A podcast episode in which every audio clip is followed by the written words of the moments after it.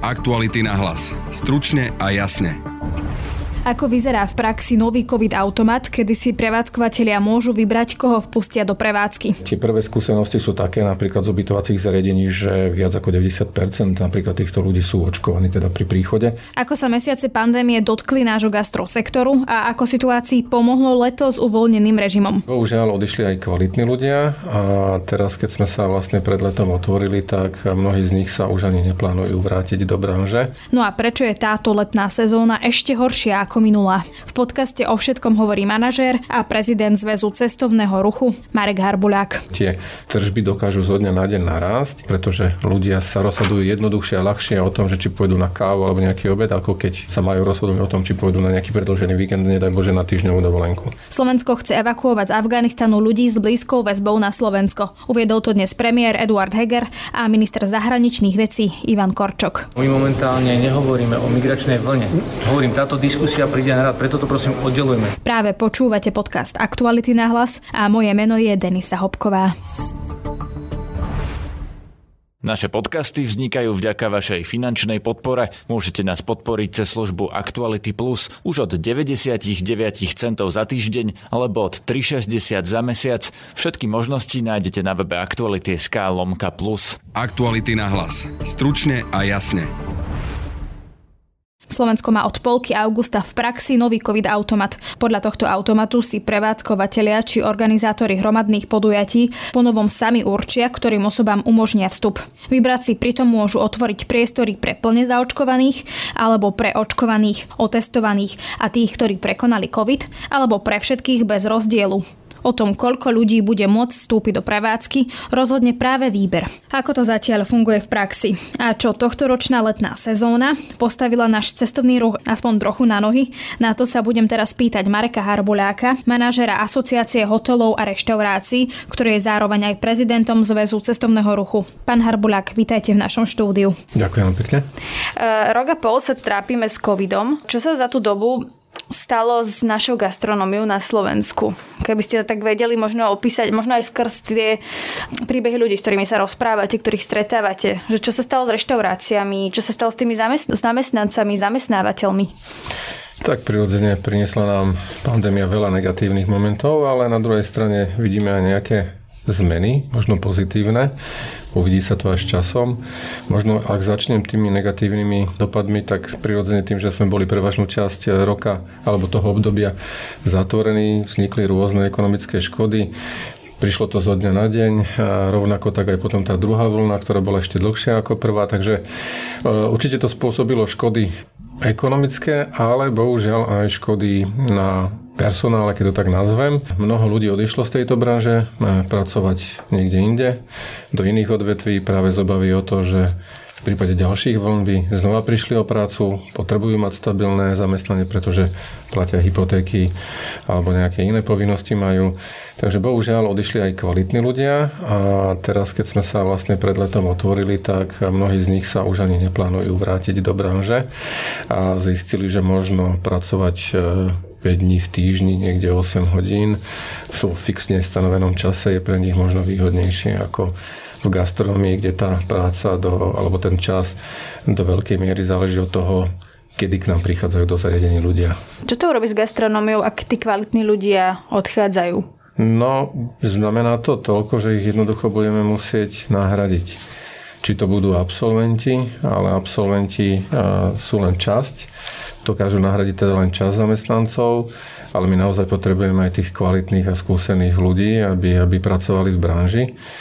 A okrem iného to spôsobí aj to, alebo spôsobuje to aj to momentálne, že napriek pandémii tie mzdy rástli aj v iných odvetviach. A to znamená, že tá, ten tlak alebo konkurencia na trhu práce je vyššia a napriek tomu, že máme straty, my musíme bohužiaľ, ak chceme byť úspešní, ponúkať aj vyššie ohodnotenie ale hovorím, je to naozaj ťažké pre množstvo podnikov, keďže majú obrovské straty. A aj tie skúsenosti doteraz boli také, že zo dňa na deň prichádzajú zmeny. To znamená, že neviete ani poriadne plánovať. Takže naozaj každý zvažuje, koľko ľudí zamestná, či, mm, ja neviem, zvažujú aj prevádzkové doby, zvažujú aj rôzne iné služby, čiže prehodnocujú, ale v každom prípade to bude náročné práve pre gastropodnik, ale nielen pre nich, pre všetkých, čo pracujú v cestovnom ruchu. No, ešte taká jedna vec, že len na zhrnutie, že viete povedať, že koľko dní alebo mesiacov boli prevádzky nejakým spôsobom zavreté, respektíve, že mali iba okienkový e, predaj. Je len tak že to boli mesiace, bolo to 4 mesiace? 5? Viac, viac. Určite záleží samozrejme od podniku k podniku. Ten, kto mal okienkový predaj, tak de facto ako keby fungoval, ale a interiéry, exteriéry, keď si vezmeme do úvahy, tak to bolo určite viac ako 8 mesiacov. No to ma zaujíma, že ako sa dá 8 mesiacov zvládnuť, že je niekto zavretý, ako sa to dá finančne vôbec zvládnuť, má tam nejakých zamestnancov. Samozrejme bola aj pomoc od štátu, ale predpokladám, že to nenahradí všetko. No, museli siahnuť hlboko do vreca, poviem to tak, pretože aj napriek tej rôznej forme štátnej pomoci, či to bolo na zamestnancov, alebo zo schémy pre cestovný ruch, alebo nájom, nie všade sa dalo všetko využiť a v maximálnej miere. Takže mnohí museli naozaj siahnuť hlboko do vlastných vrecák a vytiahnuť ešte aj tie posledné zdroje, ktoré mali, prípadne sa ešte viacej zadlžiť. Bohužiaľ, tak to je. Mohli to tieto letné mesiace alebo tie mesiace, kedy sa to konečne začalo uvoľňovať, im nejakým spôsobom vynahradiť tú stratu, že teraz tam, že tam ľudia naozaj si to užívali, že keď sa prejdeme len po Bratislave, vidíme, že tie podniky sú plné, väčšinou tam, keď niekto príde večer, si nemá nikde sadnúť, čiže či to vynahradilo ako tak tú stratu?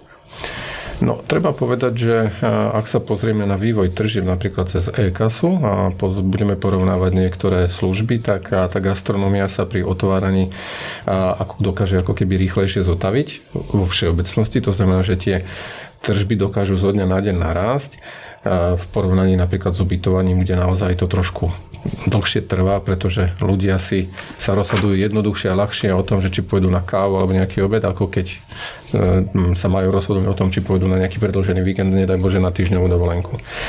Na druhej strane znova, áno, vidíme niektoré podniky, ktoré na prvý pohľad možno sa javia e, ako úspešné, alebo teda, že asi netrpia núdzou, pretože majú veľa ľudí, veľa hostí, či už na terasách alebo v interiéroch ale to môže byť len klamlivé zdanie. A treba sa naozaj pozerať na tržby. Toto je vlastne cieľ podnikania dosiahnuť nejaké tržby na konci dňa zisk.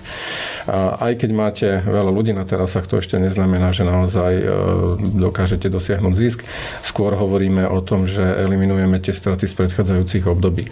Ale máme množstvo prevádzok, ktoré bohužiaľ takéto šťastie nemajú, aby, aby mali plné terasy alebo interiéry ľudí. A je to spôsobené tým, že ich koncept alebo zameranie je, dajme tomu, na zahraničnú klientelu. Sú to napríklad podniky v centrách miest, napríklad aj Bratislavy alebo v Košiciach. Ale e, sú to možno aj podniky, ktoré sa orientujú na organizovanie rôznych oslav rodinných a podobných kde tiež vidíme napriek uvoľneniu, že e, tá chuť organizovať niečo až taká veľká nie je. To znamená, ten pokles tržieb tam ešte stále je a pretrváva. Boli aj podniky, ktorí nejak, nejakým spôsobom začali inak pracovať a že to teda aj tak bude do budúcna, že napríklad ja keď som sa prechádzala po jednom meste na Slovensku, tak som videla, že tam ako keby tá reštaurácia hovorila, že my už len vlastne e, vydávame menu, či sa transformovali u nás tie reštaurácie, či možno, že e, tá pandémia, že nie, že priniesla niečo pozitívne, ale tie podniky pochopili, že aha, že tak túto možno mám väčší zisk alebo väčšie tržby, ako som mal predtým. Áno, a to sú tie pozitíva, ktoré som tak načetol v, pri, pri prvej odpovedi. Áno, niektoré podniky naozaj prehodnotili svoj e, systém fungovania, javí sa im zrejme efektívnejšie robiť rozvoz stravy alebo teda výdaj cez okienko ale zase je to naozaj individuálne. Treba povedať, že máme rôzne zamerané reštaurácie, niektoré napríklad fungujú ako kantiny, to znamená hlavne v čase obeda a iné možno sú trošku dislokovanejšie, nie sú v centrách, takže práve pre ne je to taký, ako by som povedal, možno, možno čas prehodnotiť. A to, čo ešte sledujeme, je aj zmena spotrebiteľského správania. Áno, a to súvisí presne s tým, ako ste už načetli, že niektoré, niektorí hostia, alebo teda niektorí zákazníci sa aj vplyvom pandémie rozhodli teda objednávať si online, možno nechať si doručiť alebo vyzdvihnúť si to jedlo, ale konzumovať ho doma. Okrem toho teda sa rozmohli, alebo teda vidíme takú expanziu práve tých donáškových služieb, ktoré, ktoré sa viac menej teraz ako keby etablovali na trhu a prichádzajú aj ďalší veľkí hráči. Takže toto je tá zmena spotrebiteľského správania. Zrejme na, takúto, na takýto spôsob e, fungovania alebo predaja zákazníkom prejde viacero reštaurácií. Potom ešte teda zásadná otázka, ak boli reštaurácie tak dlho zatvorené, či to má teda vplyv na ceny? K nejakému zdražovaniu určite došlo. A vysvetlím prečo, preto ak si uvedomíme a pozrieme sa naozaj všade okolo seba, tak vidíme, že e, rastú ceny potravín, my z tých potravín spracovávame alebo pripravujeme jedla. Rastú všetky komodity a extrémne rastú, rastie cena energií, ktorá nás ešte len teda ten nárast čaká v budúcom roku. A ako som už spomenul, rastie aj konkurencia na trhu práce, to znamená, my musíme zvyšovať mzdy, ak chceme zamestať kvalitných ľudí. A to všetko sa niekde musí premietnúť, ale nie je to zvyšovanie vyššie, ako keby to bolo v iných oblastiach. Je to zvyšovanie prirodzené, také ako možno pri potravinách alebo iných komoditách. Uh-huh. No tak poďme teda k tomu novému COVID automatu, lebo to je pomerne veľká zmena, ktorú si myslím, že teda nikto ešte nikdy nezažil, že teda ide do reštaurácie a teda musí asi vedieť, alebo možno niekde na dverách je nejaký nápis, ja neviem, to sa budem pýtať, že je napísané, že teda vstup len očkovaným alebo vstup očkovaným, ak máte test a podobne. Mňa zaujíma, že ako vyzerá ten nový COVID automat v praxi. Tak zatiaľ je to ešte relatívne jednoduché rozhodovanie, a pretože väčšina okresov je v zelenej fáze. To znamená, že aj základný protokol, ktorý ak si zvolia, tak umožňuje napríklad aj v gastroprevádzkach vstup všetkých všetkým a nie sú tam nejaké výrazné obmedzenia. Ale pokiaľ sa tá situácia bude zhoršovať, tak ako už vidíme v niektorých okresoch, napríklad aj vo Vysokých Tatrách, okres Poprad, a bude e, sa nám už aj počasie zhoršovať, tak už naozaj bude na zváženie potom tých jednotlivých prevádzok, aký protokol si zvolia. A nedá sa povedať, že tu bude fungovať nejaké všeobecné odporúčanie. Myslím si, že to pôjde od prevádzky k prevádzke a možno aj od času tej samotnej prevádzky, kedy funguje. Inak sa môže rozhodnúť prevádzka, ktorá, dajme tomu počas obeda, vydáva len menička a potom, dajme tomu, robí už neskôr len nejakú donášku. Čiže môže si zmeniť e, tento celý režim. Myslím si, že každý sa bude snažiť e, nastaviť si režim tak, aby dokázal e, maximalizovať tržby teda obslužiť čo najviac zákazníkov v danom danom čase. Možno to, čo som ešte na úvod chcel povedať k tejto odpovedi je, že naozaj pozitívne vnímame tento COVID-automat, napriek tomu, že stále sú tam nejaké obmedzenia, ale pozitívne ho vnímame práve preto, že bude už sa uplatňovať regionálny princíp, čiže nebude sa plošne, dajme tomu, zatvárať. A druhá vec je, že to, čo sme stále žiadali, aby sa našiel spôsob, ako môžu prevádzky a služby fungovať aj počas horšej epidemiologickej situácie. To je naplnené tými rôznymi protokolmi. Samozrejme, na druhej strane počúvame tvrdenia, že teda z nás prevádzkovateľov robí tých, ktorí rozhodujeme o tom, koho vpustíme, koho nie. Na prvý pohľad to tak vyzerá, ale treba povedať, že takto to funguje aj v iných krajinách a ja by som možno len pripomenul to, čo sa, na čo sa už zabúda, že napríklad aj gastroprevádzky, ale aj iné prevádzky služieb majú aj iné povinnosti, na, ktoré vyplývajú zo zákona o ochrane a podpory verejného zdravia. To znamená, musíme mať HACCP zavedený, musíme striktne dodržiavať množstvo, množstvo podmienok a požiadaviek. A toto treba vnímať ako nejaký, nejakú novú vec, ktorú priniesla pandémia. Prirodzene tiež nechceme, aby sa u nás ľudia nakazili, či už sú to zamestnanci alebo hostia. Preto aj apelujeme na to jednoducho, že je to v záujme nás všetkých. Vy ste spomínali, že to musia sa aj tie podniky prispôsobiť tomu, že kto k ním chodí a aj myslí na tie tržby samozrejme. Čiže ma zaujíma, že napríklad v nejakom meste, kde je nízka zaočkovanosť, veľmi nízka, tak teda sa rozhodne, že radšej teda očkovaný aj testovaný ako len čisto očkovaný. Asi skôr to bude o tom princípe, že tržby a nie o tom, že napríklad motivovať ľudí k tomu, že aby sa očkovali lebo predpokladám, že možno kolega vedľa bude mať otvorené aj pre neočkovaných a tým pádom ten človek, ktorý by sa rozhodol otvoriť len pre očkovaných, v podstate asi skončil v tom meste. Tak je to hlavne aj o tej zodpovednosti, ale nielen samotných prevádzkovateľov, ale aj ľudí. To znamená, ak chcem si isto na, na to čapované pivko alebo na kávu, tak e, naozaj mal by som zvážiť, že či teda sa dám zaočkovať alebo nie. Ja si naopak myslím, že s pribúdajúcimi týždňami bude narastať počet tých ľudí, ktorí sú očkovaní, takže sa trošku ako keby uvoľnia ruky aj tým prevádzkovateľom pri tom rozhodovaní.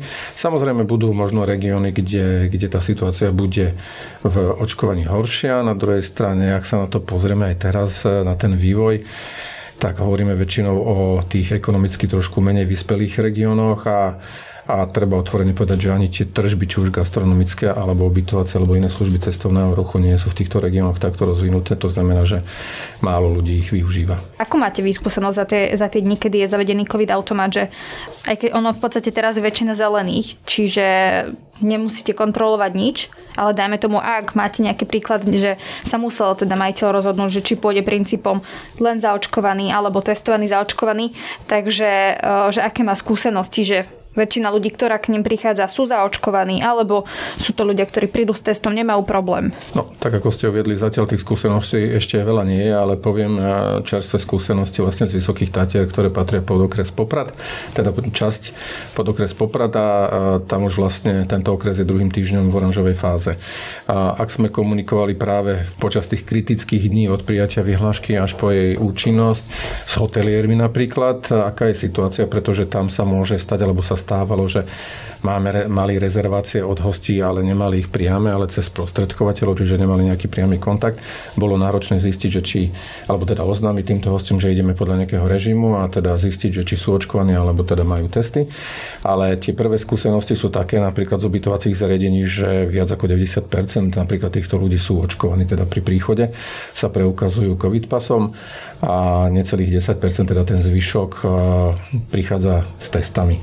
Aj možnosť tejto skupiny tých testovaných treba povedať, že časť je taká, ktorá už je čiastočne očkovaná, ale vzhľadom na vlastne tie okolnosti, ktoré tu aj na Slovensku sme mali, tak sa nestihli včas zaočkovať, respektíve ešte nesplňajú tú definíciu plne očkovanej osoby. Ako to vysvetľujete, že napríklad na, na tom príklade Tatier, že tam prichádza väčšina zaočkovaných, že čo to znamená, že zaočkovaní viac cestujú, alebo ako to vysvetľujete?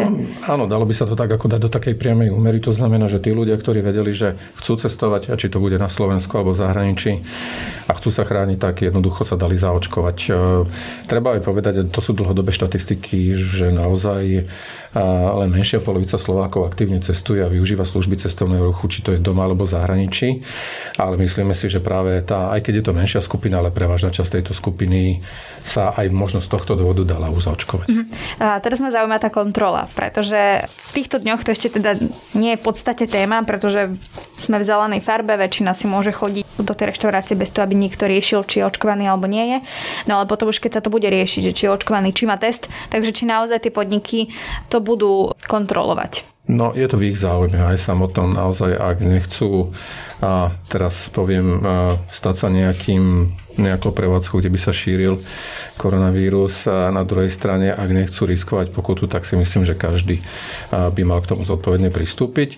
A tým, že sa vlastne teraz spustila aj taká e, technická pomôcka v podobe e, vlastne aplikácie, si myslím, že je to jednoduchšie naozaj a treba zdôrazniť aj to, že prevádzky nemajú povinnosť stotožniť e, daného zákazníka, to znamená overiť aj to, že či ten COVID pas alebo test, ktorý ukázali, je v skutočnosti jeho.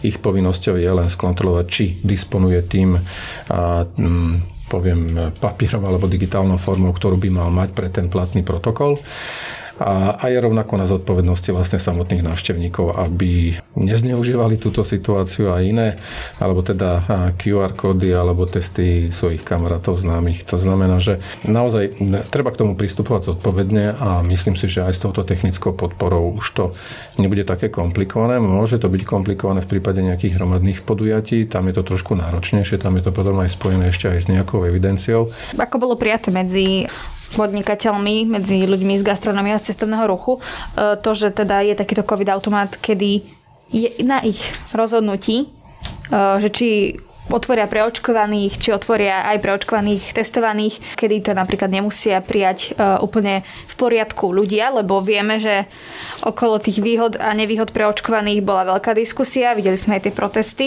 vieme, ako, to, ako na to reagujú aj politici niektorí, čiže ako to vnímajú tí podnikatelia, že vlastne to je na nich, je to na nich, že čo urobia. V prvom rade to vnímajú pozitívne, aspoň v tom zmysle, aj keď teraz to ešte nemajú možnosť otestovať v praxi, že im to umožní byť otvorený, aj keď by sa si situácia zhoršovala. Samozrejme stane sa, že sú terčom vlastne nejakej kritiky ľudí, ktorí nesplňajú, dajme tomu, tie kritéria pre vstup do prevádzky, ale v takých prípadoch stále hovoríme jednoducho, aby oni neriešili a nerobili policajtov, jednoducho na to sú iné orgány, čiže oni by si by mali chrániť v prvom rade sami seba a teda aj zamestnancov a pokiaľ vznikne nejaká konfliktná situácia, tak treba to riešiť e, tak, ako sa to má riešiť, nejakým nahlásením na mestskú alebo štátnu policiu. A, ale zase musím povedať, že my sa stretávame už aj za tých posledných pár dní, dostávam informácie, že niektorí zákazníci naznačujú, alebo aj priamo hovoria, že ak by sa aj v budúcnosti podnik rozhodol napríklad, že bude vpúšťať len očkovaných, že by sa cítili oveľa bezpečnejšie v takých prípadoch. Čiže aj toto je pre nás nejaký signál, to znamená, že je to ale zase poviem trošku záleží od konkrétneho typu podniku alebo možno aj jeho umiestnenia, čiže tie situácie budú rôzne. Ako hodnotíte tohto ročnú sezónu letnú? Viem, že vy ste mali vyjadrenia už v médiách, že bola horšia ako minulý rok. Ako je to možné? Bude zrejme, lebo ešte teda úplne neskončila, ale zatiaľ ten vývoj je naozaj taký, podľa tých predbežných čísel, že tá situácia je o niečo horšia ak budeme teraz hodnotiť e, niekoľko mesiacov ako celok v porovnaní s minulým rokom a o mnoho horšia ako vlastne obdobie pred pandémiou. A vysvetlím prečo.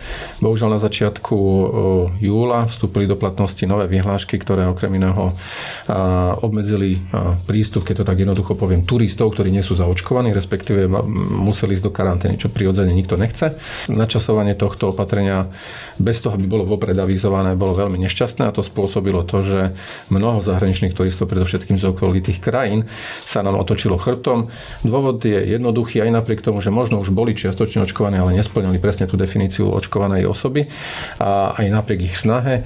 A tak teda vycestovali niekde inde, kde stačilo možno mať len negatívny antigenový alebo PCR test. A k miernemu poklesu dochádza aj u domácich návštevníkov, domácich turistov.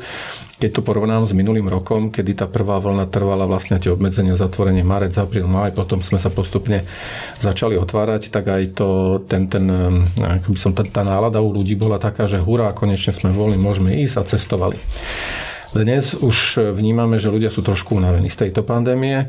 Cíti to aj na tom záujme a chuti možno cestovať ľudia aj pod dojmom tých skúseností a príjmania opatrení a nejasných opatrení nechávajú si vlastne plánovanie svojich dovoleniek na poslednú chvíľu. Takže to celé dokopy, ak shrniem, tak naozaj predpokladám, že sa to potvrdí aj v číslach, ktoré bude vydávať štatistický úrad, tak uvidíme, že a dochádza k miernemu poklesu počtu prenocovaní s porovnaním e, s, s minulým rokom, s minulým mm-hmm. letom. Nemalo by byť teda prioritou napríklad aj pre, pre prevádzky, pre hotely motivovať ľudí k očkovaniu, keďže ak je tam skupina očkovaných alebo ak podnik otvorí pre očkovaných, má aj širšie možnosti. Môže tam byť viac ľudí napríklad. Určite áno, ale to treba nechať e, na individuálne zváženie každého podnikateľa. Nie je to prioritne, alebo teda našou úlohou. E, na to by mali vplývať iné zložky alebo iné orgány v tomto štáte.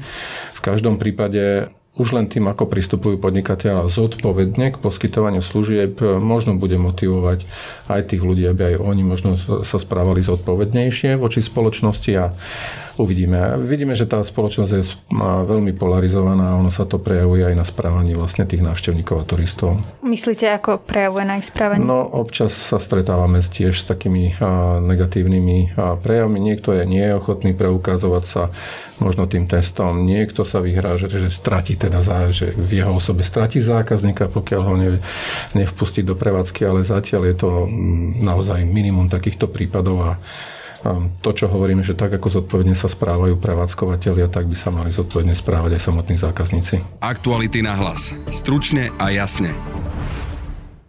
Ešte v pondelok sme vám priniesli podcast o situácii v Afganistane, v ktorom sme sa rozprávali s riaditeľkou Združenia Marína Michailou Pobudovou o tom, že stovky ľudí potrebujú byť evakuovaní z Afganistanu na Slovensko. Ide pritom o osoby, ktoré majú priame prepojenie na našu krajinu. Máme aj ľudí, ktorí sa skrývajú čakajú na informáciu, že by mohli sa presunúť na letisko na rýchlu evakuáciu. Mnohí z nich sa dokonca boja výjsť celkom z, z, z ich ukrytu kvôli tomu, lebo majú strach, že by ich Taliban našiel už predtým, než sa vôbec dostanú na to letisko. Ale máme tam aj niekoľkých ľudí, ktorí sú alebo boli na letisku a čakali na to, že sa budú môcť dostať dnu a že ich meno bude, bude, bude zavolané a budú môcť nastúpiť na nejaký evakuačný let. A čo počujeme, že čo sa deje, je veľký, veľký strach a panika čo sa týka toho, ako bude vyzerať situácia v, v najbližších mesiacoch v Afganistane. Ľudia, čo sa nám ozývajú a ktorí sa boja aj o svojich teda známych alebo rodinných príslušníkov, sú ľudia, ktorí pracovali pre vládne inštitúcie, pre ministerstvo obrany, vnútra, školstva. Máme na našom zozname aj súdcu, ktorý rozhodoval v prípadoch, ktoré sa týkali Talibanu. Máme tam aj prokurátorku, ktorá zhromažďovala e, informácie o zločinoch Talibanu a ISIS, ktorá bude jedna z prvých, ktorí budú priamo prenasledovaní Talibanom.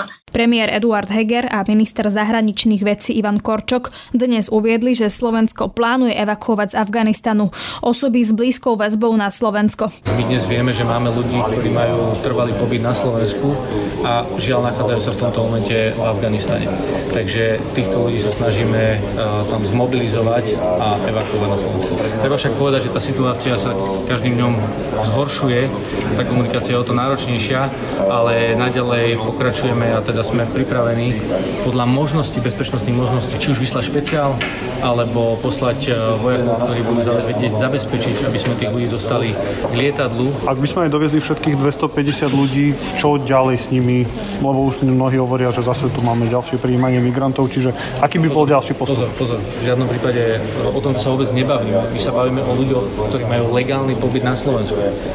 O týchto ľuďoch sa bavíme a bavíme sa o ľuďoch, ktorí uh, majú uh, rodinných príbuzných a majú nárok na napríklad e, zlúčenie rodín, ako s trvalým pobytom je nejakých 16, štipendií je tam 9, potom sú tam ženy a deti, ženy a deti, čiže právo na zlúčenie rodiny je 50. Doktorandi a študenti slovenských vysokých škôl e, s pobytom v Kábule celkové 26. Toto je to, čo považujem ja za reálne, aby sme týmto ľuďom pomohli dvoma opciami. Jedna je eventuálne špeciál, ale to nie je v našich rukách v zmysle, že, že zajtra podpíšeme špeciál, no nevieme ho podpísať, pretože situácia bezpečnostná je, aká je. A druhá, vieme pomôcť, a teda e, vnímam to tak, že na tomto sme sa dohodli, vieme pomôcť e, týmto občanom z týchto kategórií pokúsiť sa dostať do špeciálov proste iných krajín a, a aká, takto ich prepraviť. Aká je teda aktuálna situácia, lebo vieme, že sa to každým dňom mení, objavujú sa informácie, že tí ľudia sa už nemusia dostať na letisko, to, čiže... Toto je asi tá najdôležitejšia informácia, že treba si uvedomiť, na jednej strane my chceme, druhá vec je, že musíme byť v tomto realisti a preto sme v úzkom kontakte so spojencami, ktorí zabezpečujú celý perimeter, zabezpečujú celé letisko, aby sme vedeli vyhodnotiť, že koľký z nich vieme dostať lietadlo. To je tá najťažšia operácia momentálne. Tá úspešnosť sa každou minútou znižuje a už vieme, že aj dnes viaceré krajiny, ktoré tam išli, neboli schopné naložiť svoje zoznamy, lebo dostať ich k lietadlu je to najťažšie. A je už nejaká krajina, ktorá sa ponúkla, že by bola ochotná zobrať takto, Dobre sa pýtate, no žiadna krajina sa nenúka, pretože tie krajiny, ktoré tam naozaj musia vysielať e, špeciály, tak ako sme ho museli my vyslať pre vlastných občanov, sa v prvom rade usilujú dostať do tohto lietadla svojich vlastných. Nikto nemá toľko kapacít, aby ju mohol núkať ďalším, ale napriek tomu robíme všetko preto, aby týmto kategóriám občanov v rámci možnosti sme vedeli dostať teda kapacitu od, eh, od iných. Toto sú najbližšie kroky, ktoré sa budú diať. Tá migračná otázka je teda ale vyriešená. Nestane sa, že sem dovezieme povedzme 100 ľudí s nejakými väzbami na Slovensko a niekto z koalície sa ozve, že takýchto ľudí tu nechceme. No nie, lebo my momentálne nehovoríme o migračnej vlne. Hovorím, táto diskusia príde na rad, preto to prosím oddelujeme. Vystáva otázka, čo s tými, ktorí sa evakuovať ne, nepodarilo, to nehovorím o Slovensku, ale hovorím to o celom svete, ktorý tam má uh, svojich občanov alebo tých, ktorí chcú dostať domov. E, Taliban komunikuje jasne, že je to do 31.8., ale môžem potvrdiť, že tu je úsilie aj po 31.8., kedy sa stiahnu e, vojska Spojených štátov, umožniť akýsi humanitárny a evakuačný koridor. Ale dnes je 25. situácia sa stále vyvíja, ešte donedávna Taliban toto absolútne vylúčoval. Je to, je to celé preč, predčasné, ale potvrdzujem, že áno, je takéto úsilie. No a to je z dnešného podcastu všetko. Viac našich podcastov nájdete na webe Aktuality.sk a v podcastových aplikáciách. Pekný zvyšok dňa želá Denisa Hopková. Aktuality na hlas. Stručne a jasne.